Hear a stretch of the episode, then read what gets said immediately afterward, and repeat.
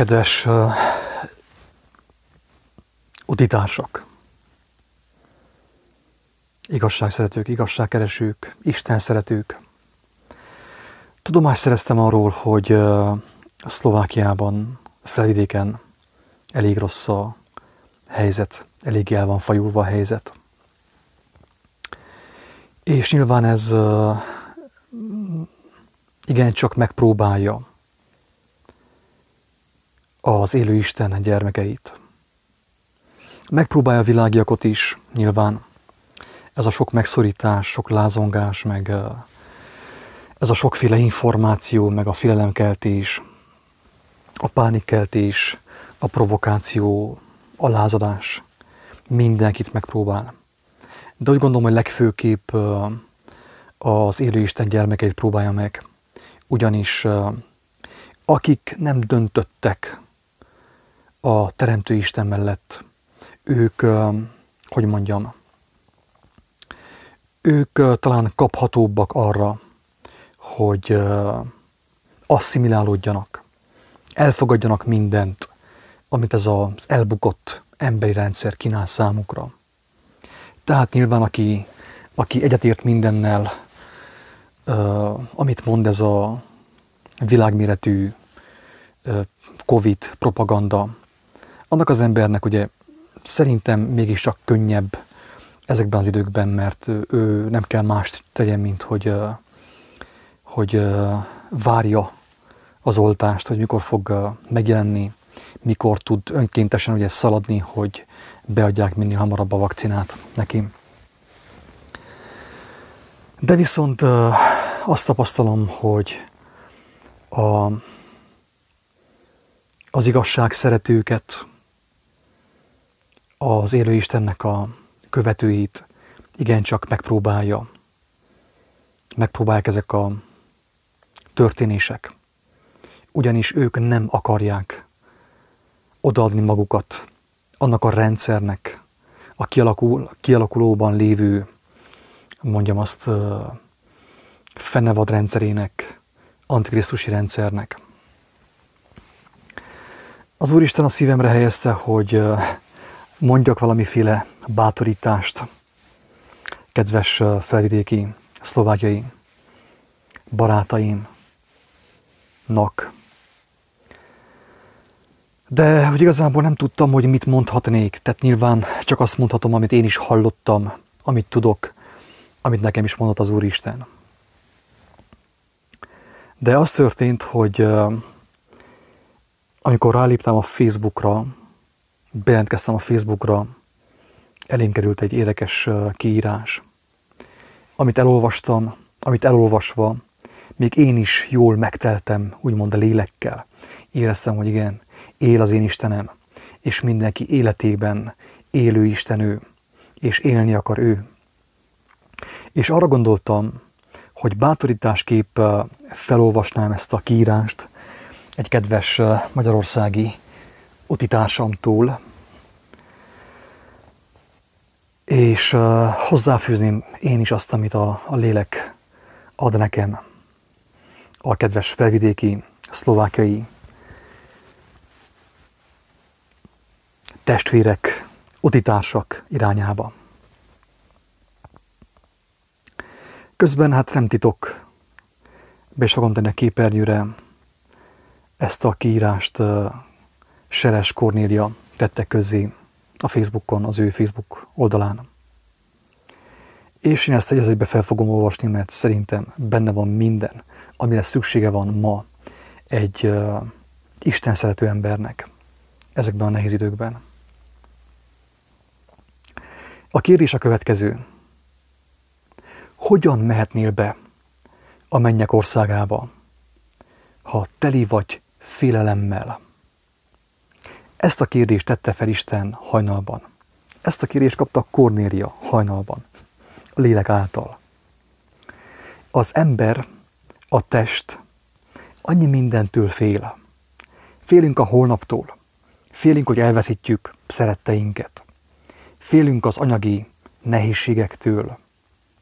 Félünk, hogy megszégyenülünk. Félünk, hogy megbetegszünk.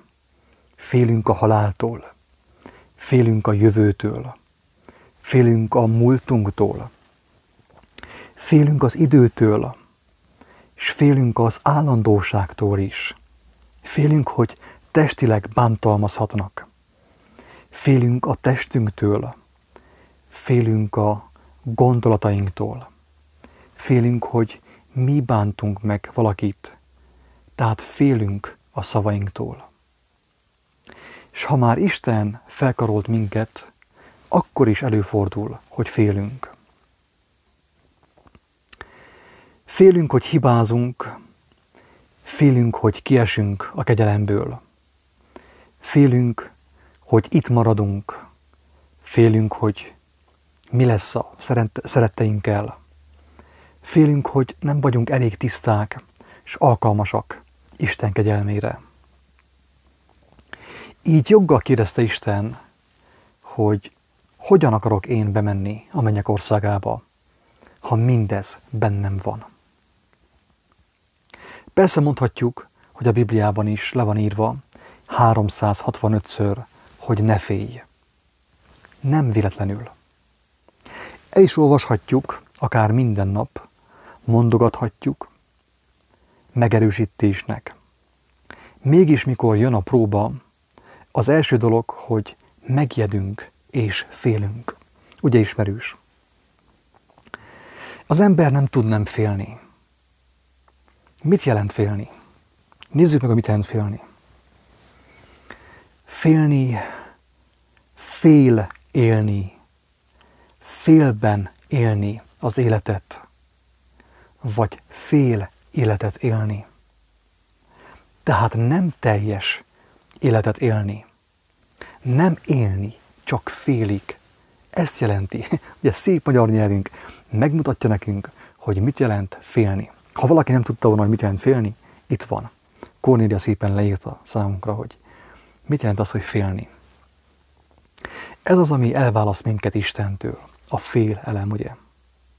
A fél élet.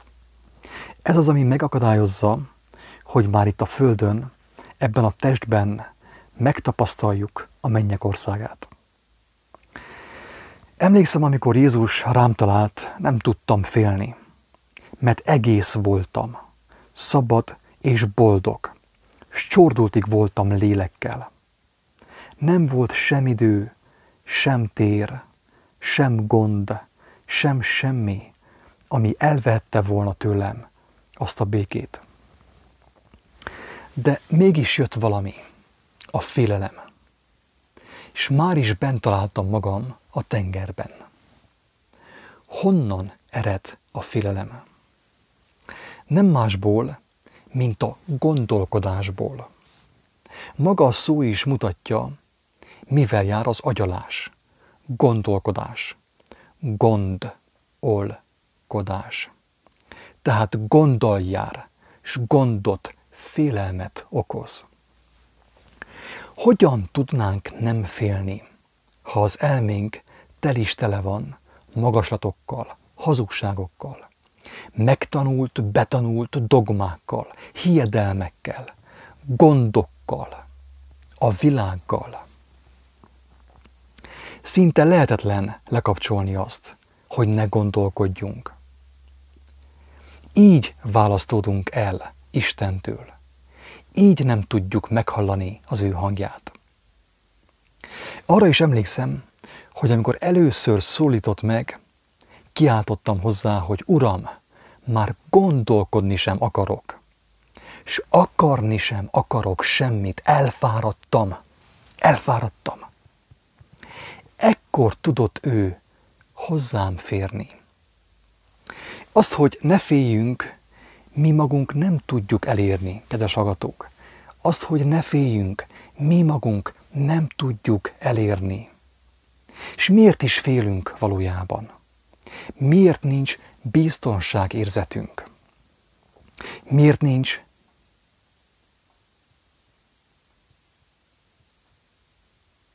biztonságérzetünk? Bocsánat, rosszul uh, olvastam. Az, hogy ne féljünk, mi magunk nem tudjuk elérni.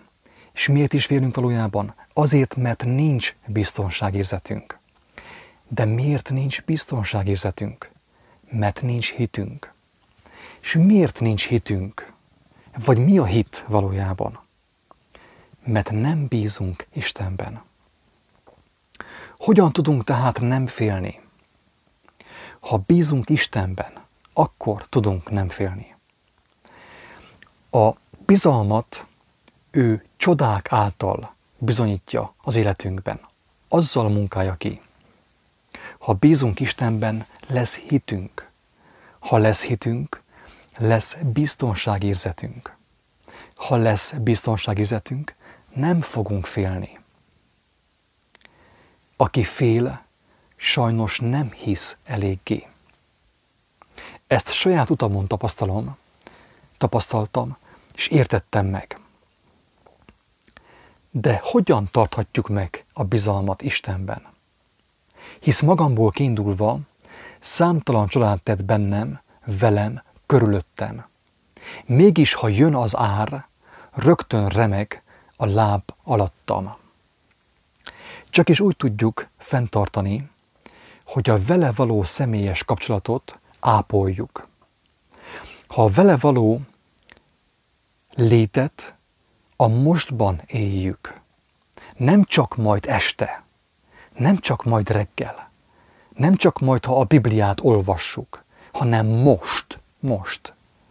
Akkor, amikor dolgozunk, amikor bevásárolunk, amikor tanulunk, amikor takarítunk, amikor játszunk, amikor alszunk. Ezért is mondja a Biblia, legyetek készen, és szüntelenül imádkozzatok. Ez persze nem azt jelenti, hogy a nap 24 órájában imádkoznunk kell, hanem sokkal inkább azt, hogy vele legyünk kapcsolatban, egyfolytában, a jelen létében, a mindenható jelenlétében, mostban. Ha ez megvan, akkor folytonos imában vagyunk vele. Elkerülhetetlenül, szüntelenül, szüntelenül imádkozunk.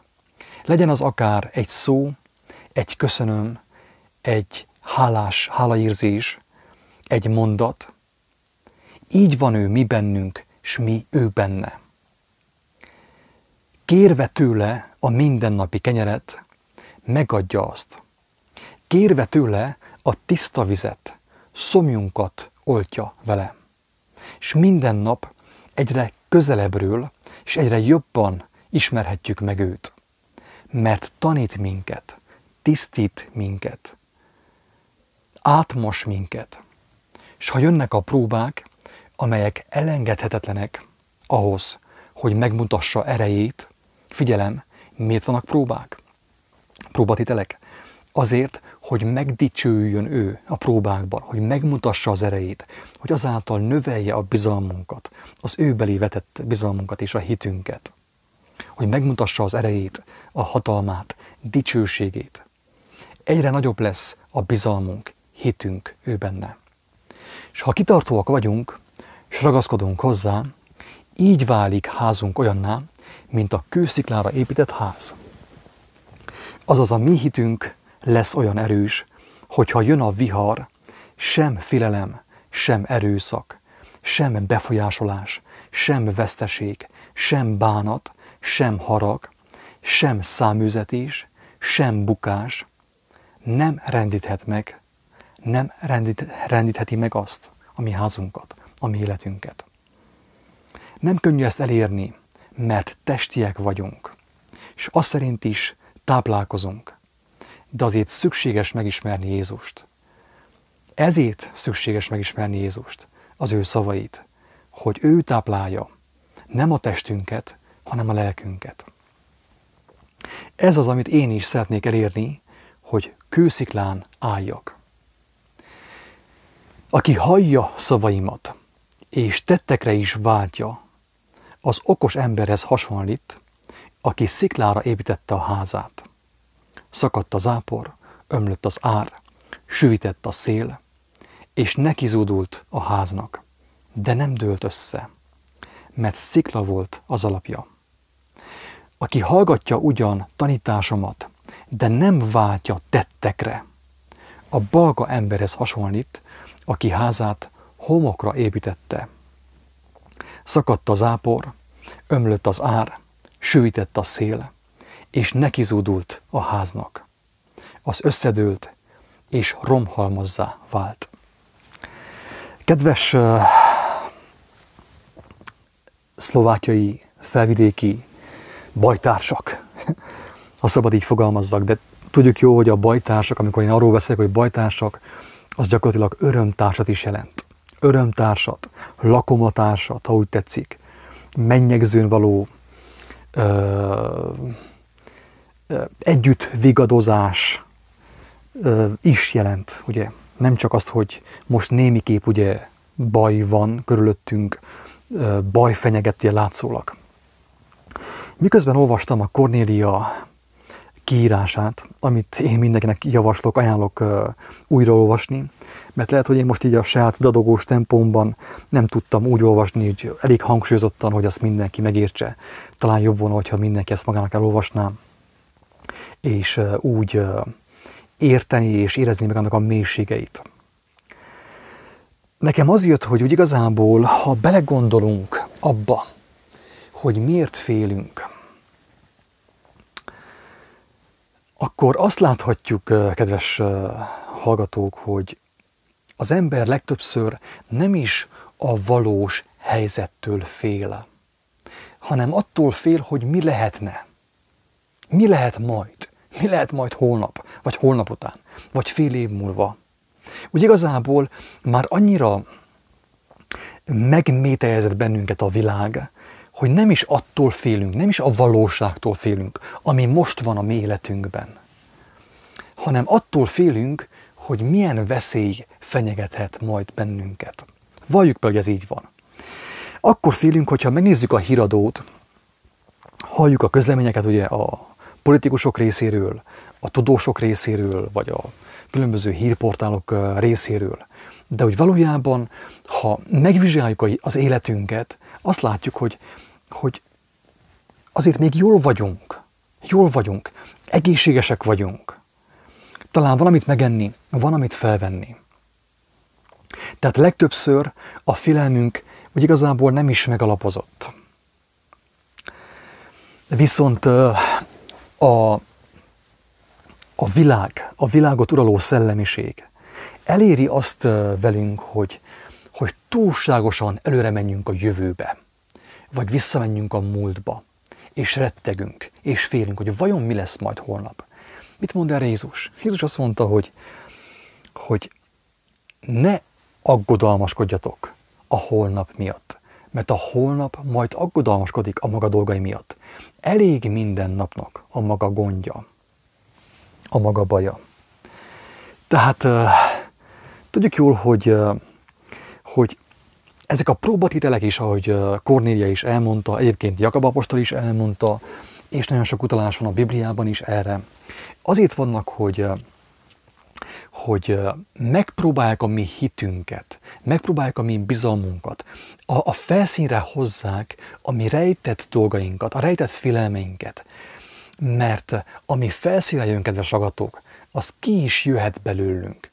Tehát ugye, hogyha valamilyen ettünk, fogyasztottunk el, valamilyen ételt fogyasztottunk el, akkor tudjuk jól, hogy az néha, tehát hogyha mit tudom én, mérgező volt, vagy nem volt kompatibilis a mi emésztőrendszerünkkel, akkor az feljön.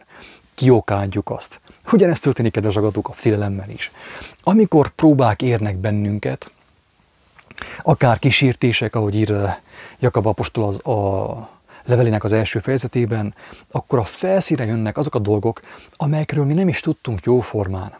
Mert addig, amíg komfortban vagyunk, amíg minden oké, okay, meleg van a házban, van kenyér az asztalon, talán még van egy kis kolbász is melléje, vagy mit tudom én, passzúj, vagy bármi, addig nyugodtan mondhatjuk azt, hogy ja, én nem félek, tehát mitől féljek. Persze ez könnyű azt mondani egy összkomfortos panellakásban, a színes televízió előtt, a Facebook előtt, de amikor jönnek a valódi próbák, akkor látjuk meg, kedves agatók, hogy mennyire vagyunk mi telve Isten jelenlétével, az ő igazságával, az ő szerével, az ő szeretetével, az ő igéjével. Érthető? Tehát többször mondtam azt, hogy, hogy sokszor még a félelem is a mi barátunk. Mert megmutatja azt, hogy talán hiányos a mi szívünk. Nincsen teljes mértékben lefoglalva az, az atya és a, az ő fia által. Jézus azt mondta, hogy aki hallja az ő beszédét, és cselekszi azt, örömmel cselekszi azt, ahhoz megyünk én és az atyám lakni. De viszont, hogyha az emberben félelem van, azt jelenti, hogy ők talán eljöttek hozzánk lakni, de nem volt elég hely. Valami ottan tiltakozott a mi szívünkben, a mi elménkben, a mi lelkünkben, és nem tudtak ők bejönni, úgymond ö, otthont építeni maguknak. Tehát miért nem veszük úgy, drága embertársak, hogy a félelem is egy, egy barát számunkra? Ugyanis tudjuk jól, hogy, hogy megmondatott az is, hogy azon személyek számára, akiket az Úristen elhívott, kiválasztott, és meg akar igazítani, minden a javukra válik. Minden. Kivétel nélkül. A rossz politikai helyzet, mit tudom én, a fenyegetettség, minden, minden, minden, minden. Higgyétek el, hogy Isten nem vesztette el a kontrollt a mi életünk fölött. Akiket ő elhívott, azt mondja Pál, hogy azokat ugye elhívja, megpróbálja, de meg is igazítja. Tehát nem vesztette el a kontrollt. Úgy tűnik néha, hogy hú, most óriási bajban vagyunk, de viszont nem. Nem, mert ő megígérte, hogy mindent a javunkra fordít. Hogyha Isten megengedi azt, hogy legyen egy néhány nap éhezés, túlságosan sok eledel. De köszöntük szépen, jó, hogy jól voltunk akkor is. A szótalmazó Isten akkor is gondunkat viselte. De mi most már ugye ebben a, ebben a kényelmes kapitalista világban úgy vagyunk, hogyha arra gondolunk, hogy talán egy hónap múlva, vagy egy hét múlva nem lesz, amit megegyünk, akkor már félünk. Mi lesz, hogyha nem lesz, amit megegyünk, tegyük fel holnap, vagy holnap után, vagy egy hétig? Elmondom, mi lesz. Isten akkor is mindenható lesz. Isten akkor is meg fog dicsőülni a mi életünkben, hogyha engedjük, hogyha neki rámondunk igent, és nem a félelemre. Ezért van az, kedves agatók, hogy az Úristen engedi a próbákat, sőt, Jakab apostol úgy fogalmaz a próbákról, hogy, hogy fogadjuk örömmel, tehát örüljünk annak, hogy a próbák közelednek, mert tudjuk azt, hogyha a hitünk megpróbáltatik, az kitartást szerez számunkra. És akkor Isten meg tud mutatkozni a mi életünkben, meg tud dicsőülni, tud világítani általunk. De persze, hogy mondjam, Mondhatjuk azt, hogy hiszünk benne, hogy mit tudom én, mi Isten hívők vagyunk, vagy megtértünk, vagy mit tudom én, Krisztusiak vagyunk. Mert a komfortból könnyű ezt mondani. De hogy igazából akkor mondjuk mi ezt, hogy mondjam, hitelesen, amikor mi ezt mondjuk úgy a kényelemben, mint a kényelmetlenségben. Érthető? Tehát a mi hitünk az olyan kell legyen, kedves barátaim, hogy az megállja a helyét minden körülmények között. Mint ahogy Pálapostól fogalmazott, azt mondta, hogy megtanultam jól lakni, de megtanultam éhezni is. Megtanultam nélkülözni de most megtanultam bővölködni, megtanultam nélkülözni is. Azt mondta, hogy nekem mindenre van erőm Krisztusban, aki engemet megerősít, megelevenít. Kedves hallgatók, Cornélia szépen megfogalmazta, hogyha félünk, akkor miért félünk? Hát azért félünk, mert testiek vagyunk. Mi az, amit mi féltünk? Hát nem azt féltjük-e, amit amúgy is elveszítünk. Ugye mennyire egyszerű a, a, a, a képlet? Hogyha az ember fél, akkor teljesen biztos, hogy ő valójában ő azt félti, amit amúgy is el fog veszíteni, amit mindenki a Földön úgy néz ki, hogy mindenki elveszíti azt, a fizikai testét.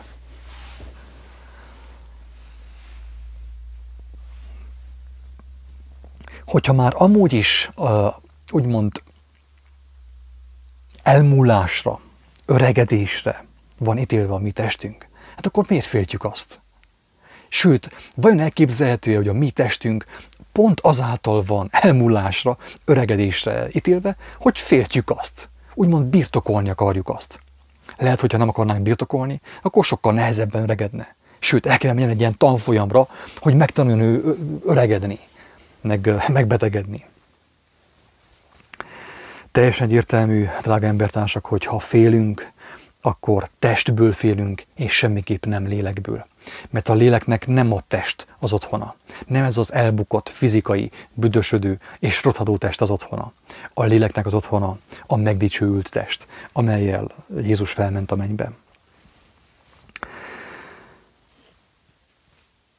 Szükséges, hogy próbák érenek mindannyiunkat. Én megmondom őszintén, hogy itt együtt érzek a felvidéki szlovákiai barátaimmal, barátainkkal, utitársakkal.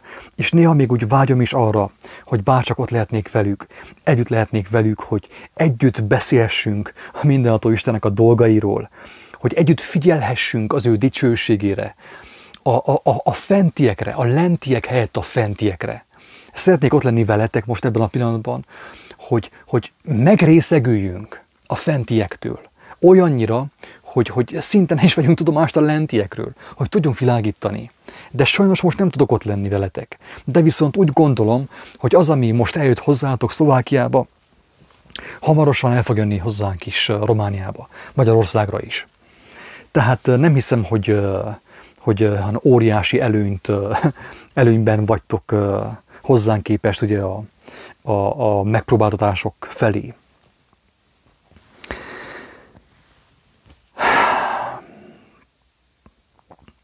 Annyira fontos, kedves barátaim, hogy ezekben a nehéz időkben is, és legfőképp most, amíg még van lehetőség, amíg még nappal van.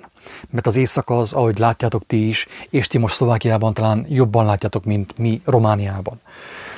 Hamarosan éjszaka lesz, de most, amíg nappal van, még lehet olajat gyűjteni.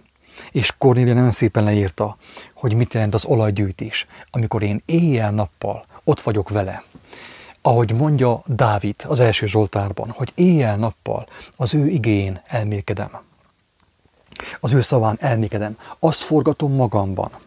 És azáltal, hogy megújulok, és azáltal olyan vagyok, mint a víz a folyóvizek mellé ültetett fa, ugye, amely ideje korán meghozza gyümölcsét. Szeretném nektek megmutatni azt, hogy egy kedves barátunk, mondjam azt talán sorstársunk is, meg talán majd a lakomán is meglátjuk őt. Szerintem ő volt egyik legnagyobb magyar, akit, akiről én valaha hallottam, hogy ő mit mond, hogyan beszél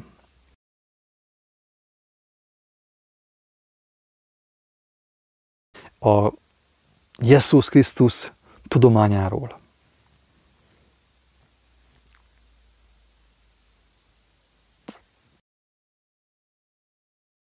Akkor sem voltak olyan nagyon szép idők. Tehát tudni kell, hogy a, talán három gyermeke volt, három gyermekét és a feleségét a Pest is elvitte, tehát meghaltak. Meghalt az ő családja, és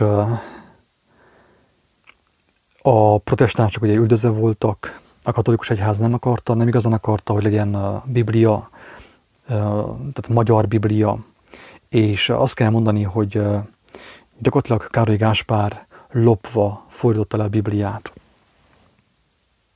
a magyarra.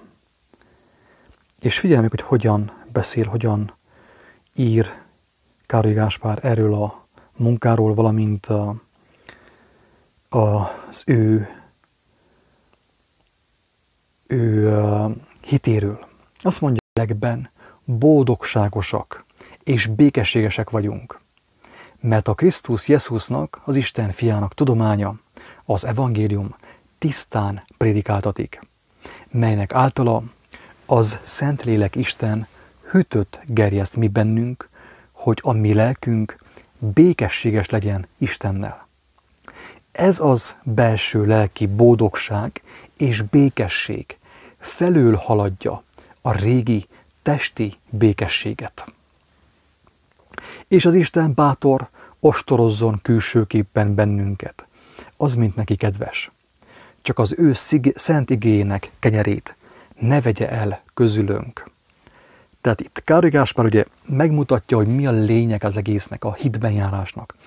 Az, hogy, hogy még hogyha külsőképpen úgymond boldogtalanok vagyunk, ahogy fogalmazza, azt mondja, hogy külsőképpen boldogtalanok vagyunk, és szerencsétlenség alatt vagyunk, mint ahogy ugye ez most történik Szlovákiában, de Magyarországon is már valamilyen mértékben is, Romániában is. Mindazáltal lélekben boldogságosak és békességesek vagyunk. Ezt kell uh, mi is elérjük valahogy. Hogy igazából azt kéne észrevegyük, hogy az egész megpróbáltatás, az, hogy az Úristen bár mindenható, megengedi, hogy legyenek ilyen idők, megengedi azt, hogy, hogy az előjárók azt csinálnak, amit akarnak.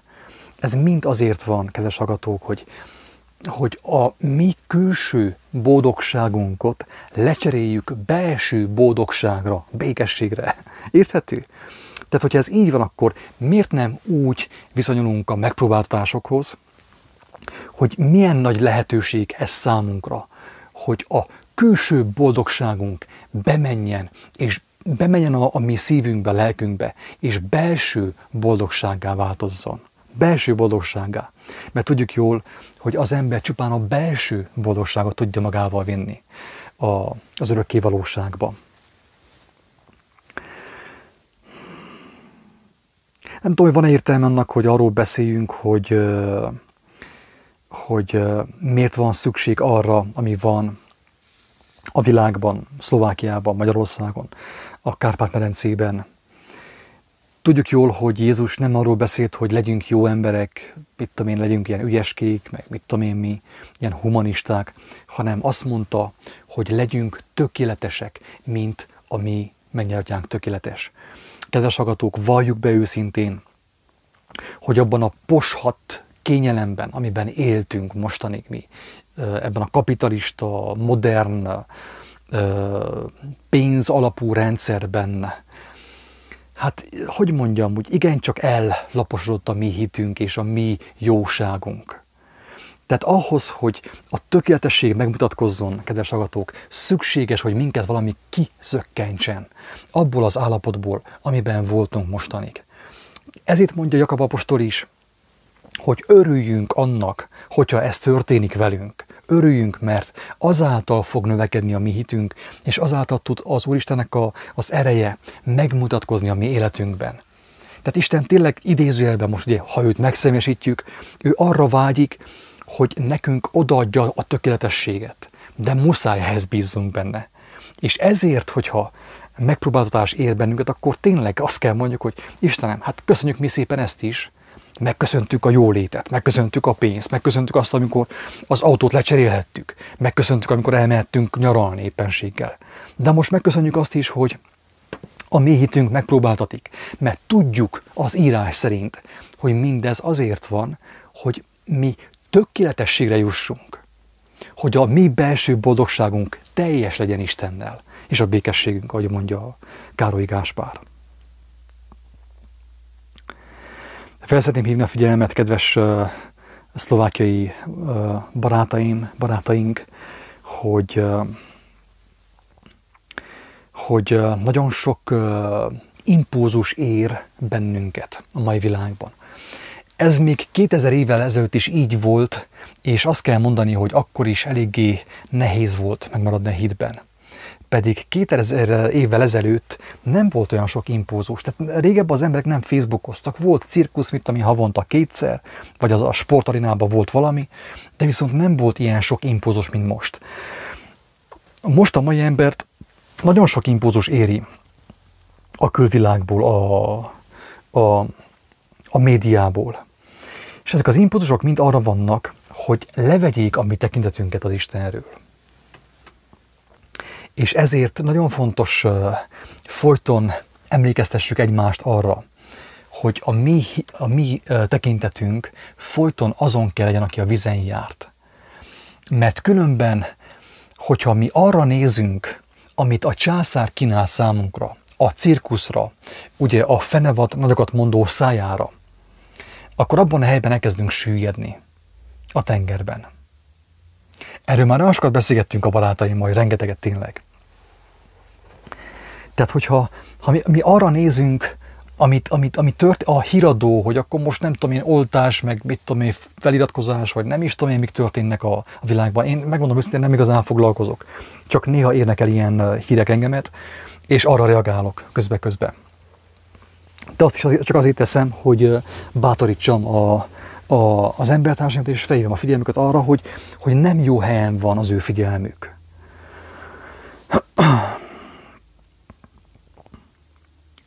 Tegnap egy érdekes dolog történt egyébként itt a, a, a kis tanyánkon. Miközben beszélgettünk, pont épp egy felvidéki barátommal, az egyik kutyánkat elvitték a farkasok.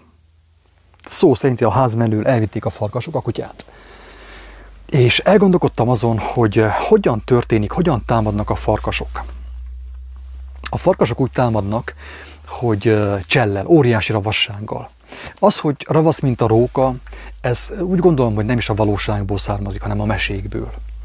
Úgy igazából a, a helyes megfogalmazás az volna, hogy ravasz, mint a farkas. A farkas igazán ravasz.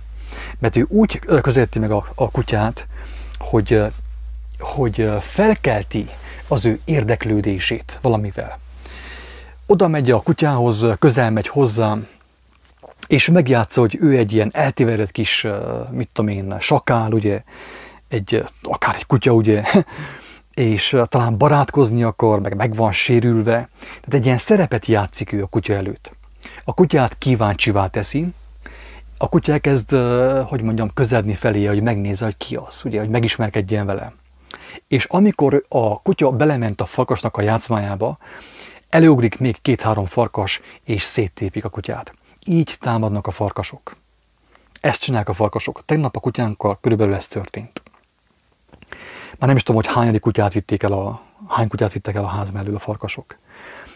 Kedves hallgatók, ugyanezt történik a mi világunkban is. A Biblia nem hiába használja a farkast és nem a rókát, amikor ravasságról van szó. Nem hiába mondjuk azt, hogy báránybőrbe bújt farkas. Amikor mi belemegyünk ezekbe a, a, a, a világból jövő hírekbe és impulzusokba, azokra reagálunk, akkor ugyanazt csináljuk, amit a kutya csinál. Pontosan. Amikor mi meglátjuk a horizonton a híreket, hogy mi fog történni, vagy hogy mi jön, akkor ugye ezt úgy látjuk, mint egy érdekességet. Ez érdekes. Hallám mi az? Rákattintok. És nem veszem észre, és magával ránt, és visz le a mélybe. Visz le a mélybe. Nem tudom, hogy valaki ezt tapasztalta, én megint ezt megtapasztaltam többször is. Tehát így történik a, a és persze volt egy kicsi hitem, és pontosan, mint a magvető példázatában, a, ugye a farkasok, ugye ott nem farkasok vannak, hanem madarak, elkapkodták. Belementem egy érdekes híradóba, megnéztem, hogy mi az, ráklikkeltem, reakcióba léptem, és azon kapom magamat, hogy már egy hete csak ezekkel a hírekkel foglalkozok. Miközben azt hiszem, hogy hiszek Istenben. Így van-e? Nem akarom ezt a, ezt a felvételt túltolni, mert kicsit úgy érzem, hogy, hogy nincs értelme ezt túlságos, túlságosan feszegetni, hisz erről már nagyon sokat beszéltünk, a barátaim és én is, hogy nagyon figyelni kell arra, hogy, hogy hol van a mi tekintetünk, a mi, mi figyelmünk. Mert mi, hogyha reakcióba lépünk ezekkel a hírekkel, ezekkel a provokációkkal, akkor elég könnyen meg tudunk feledkezni arról, hogy aki minket elhívott, csodák és jelek által, ő a mindenható Isten. És amikor megfelelkezünk arról, hogy ő a mindenható Isten, abban a helyben ugye benne a félelem is leuralja mi életünket.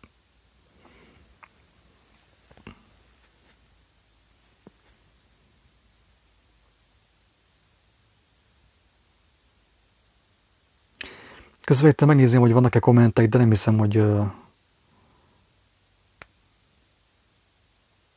a siker a Facebookon, ha meg tudom nézni.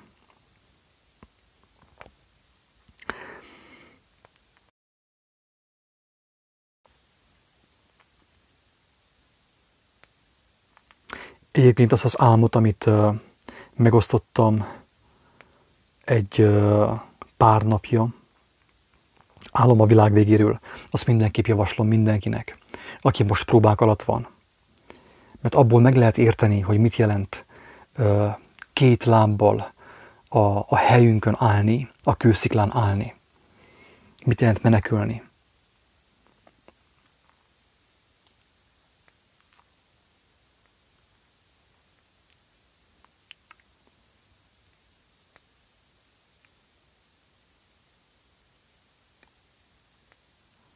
Hát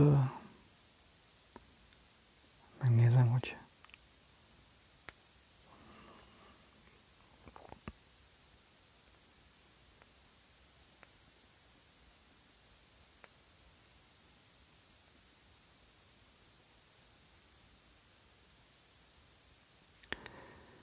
Szevasz Robert és Anna Mari, titeket is áldjon meg az Úristen. Igen, hát röviden ennyi. Röviden ennyi. Tehát ezért látjátok, hogy milyen fontos lett volna, ugye?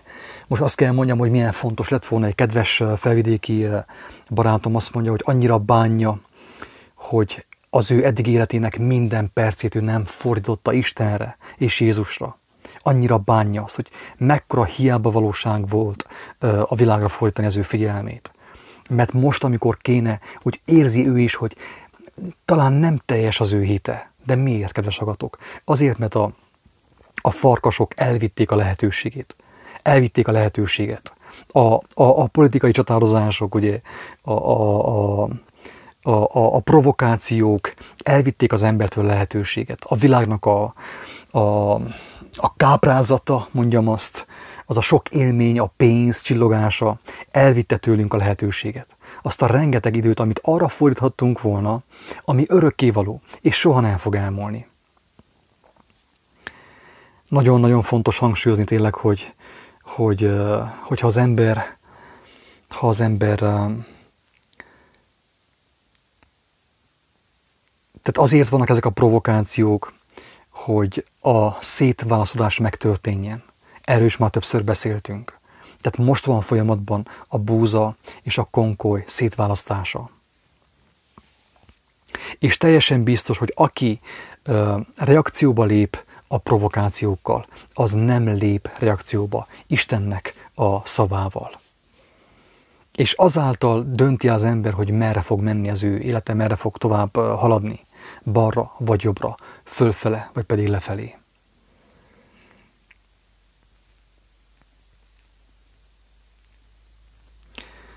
Gondolkodom, hogy valamit mi akartam-e mondani.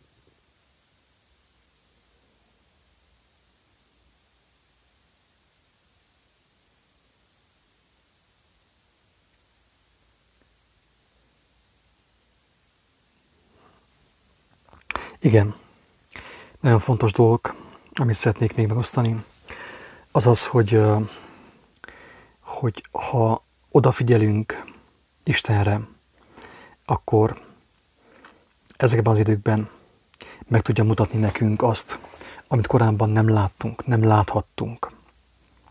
Sőt, azt tapasztalom, kedves hallgatók, hogy most, hogy ez a nehézség beköszöntött, egyre többen kezdik felvállalni azt, amit mostanig nem vállaltak fel, mert mostanig ciki volt erről beszélni. Ugye? Ha Istenről, tehát általában tudjuk jó, hogy Istenről az emberek akkor beszélnek, amikor már, már közel a nyomorúság, valami nem stimmel az életükben valami betegség beköszöntött, valamilyen probléma beköszöntött. Addig meg jó nyugodtan tudtunk beszélni bármi másról. A lóerőktől elkezdve egészen a parlamentig mindenről. Nem beszél, hogy a Covidról. De azt látom és azt tapasztalom, hogy azáltal, hogy ennyire intenzíven kezdett történni a szétválasztódás, a különválasztódás, a bárányok és a kecskéknek a különválasztása, azáltal egyre többen veszik a bátorságot arra, hogy felvállalják Istent, felvállalják az igazságot, Krisztust, az ő evangéliumát. Persze úgy lett volna szép, hogyha jólétben is ugye felvállaltuk volna az életünknek a, a, a legjavával, a, a, a fiatalságunkkal vállaltuk volna fel az egészségünkkel, de hogyha úgy már nem ment, akkor, akkor legalább így felvállaljuk az öregségünkkel, meg a, a fájdalmainkkal és a nyomorúságunkkal. Tehát Ilyen szempontból azt kell mondjam, hogy mindenképpen jó, és örvendetes az, ami történik, még akkor is ezt kell mondjam, kedves hallgatók, hogyha majd velem fog történni, hogyha majd én leszek az, akinek a, a mit tudom én, a, a kezeire, vagy a lábaira láncot vernek.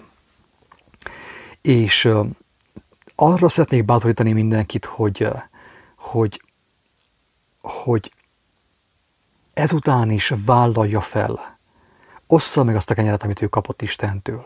Annyira fontos. Mert ez az ez az, az, ez az, a, az, az időszak, mondjam azt, az az óra, amikor nagyon sok az éhező, és nagyon sok kenyér jön a mennyből. A mindennapi kenyér jön mindenkinek. De most van az utolsó néhány lépés, amíg még megtehetjük azt, amire minket elhívott az Úristen. Hogy megtörjük a kenyeret és megosszuk egymással nem csak nagy nyomorúság jön a világra, kedves agatók, ne felejtsük el. Az teljesen biztos, hogy nagy nyomorúság jön, de úgy, ahogy az írás is mondja, az a világra jön, és nem Isten gyermekeire. Isten gyermekeire nem annyira, mert tudjuk hogy a nyomorúságot Isten gyermekei teljesen másképp élik meg. Mint ahogy István teljesen másképp élte meg azt, hogy őt kivégezték, mint egy, mit tudom, egy bűnöző, mint egy tolvaj, ugyanúgy a nagy nyomorúságot is a, a választottak teljesen másképp fogják megélni és nem úgy fogják megélni, mint nagy nyomorúság, hanem úgy, mint nagy dicsőség. A kettő nem ugyanaz. A kettő nem ugyanaz egyáltalán. Tényleg én mindenkit arra bátorítok, hogy, hogy irányítsa a tekintetét ezekben a nehéz időkben, nehéz napokban a Krisztusra, az ő evangéliumára, a lélekre, és tegye fel azt a kérdést, hogy mi az, amit ő megtehet. Mint amit Ézsajás mondott, hogy én hol vagyok, atyám, küldjél engemet. Most kéne ezt mondjuk a legerőteljesebben, a leghangosabban. Mert ilyenkor tud nyilvánvalóvá válni az igazság világossága, sokak szabadulására.